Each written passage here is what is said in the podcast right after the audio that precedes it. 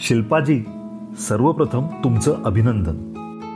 या पॉडकास्टचे तुम्ही दोन सीझन पूर्ण केलेत आणि माझ्या मते वीसच्या वर त्याचे एपिसोड केले आहेत.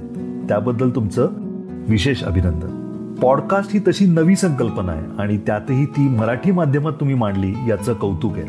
पुन्हा त्यामध्ये जो विषय तुम्ही निवडलाय पॅरेंटिंगचा पालकत्वाचा एरवी हा विषय व्याख्यानापुरता किंवा पुस्तकापुरता मर्यादित असतो.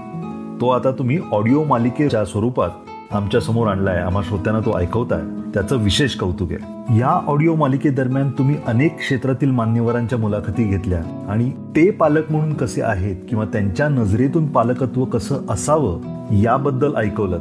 त्यामुळे पालकत्वाचे अनेक पैलू किंवा पर्स्पेक्टिव्ह कळाले.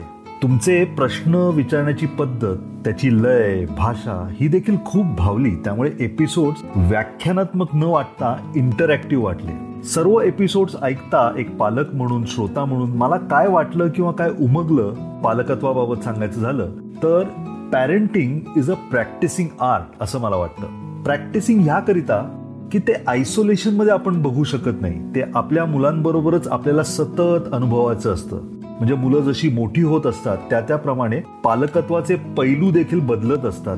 ते पालकत्व तसं करता करताच ती प्रॅक्टिस होते आणि आपण प्रगल्भ होत जातो. आणि ही एक आर्ट आहे हे याकरता की त्याला काही डेफिनेट फॉर्म नाहीये. प्रत्येक जण आपापल्या परिपेक्षात ती कला अवगत करत असतो. म्हणजे मी एक एकोणीस वर्षीय मुलाचा पिता आहे.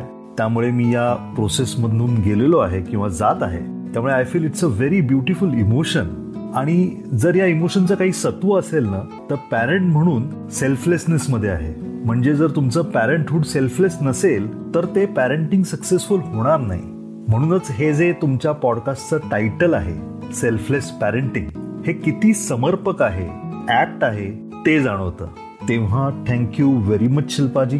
आम्हा श्रोत्यांना अजाण ते सुजाण असा पालकत्वाचा प्रवास घडविला. त्याबद्दल या विषयात तुमचे पुढील एपिसोड्स ऐकण्यासाठी आम्ही श्रोते आतुरतेने वाट पाहत आहोत.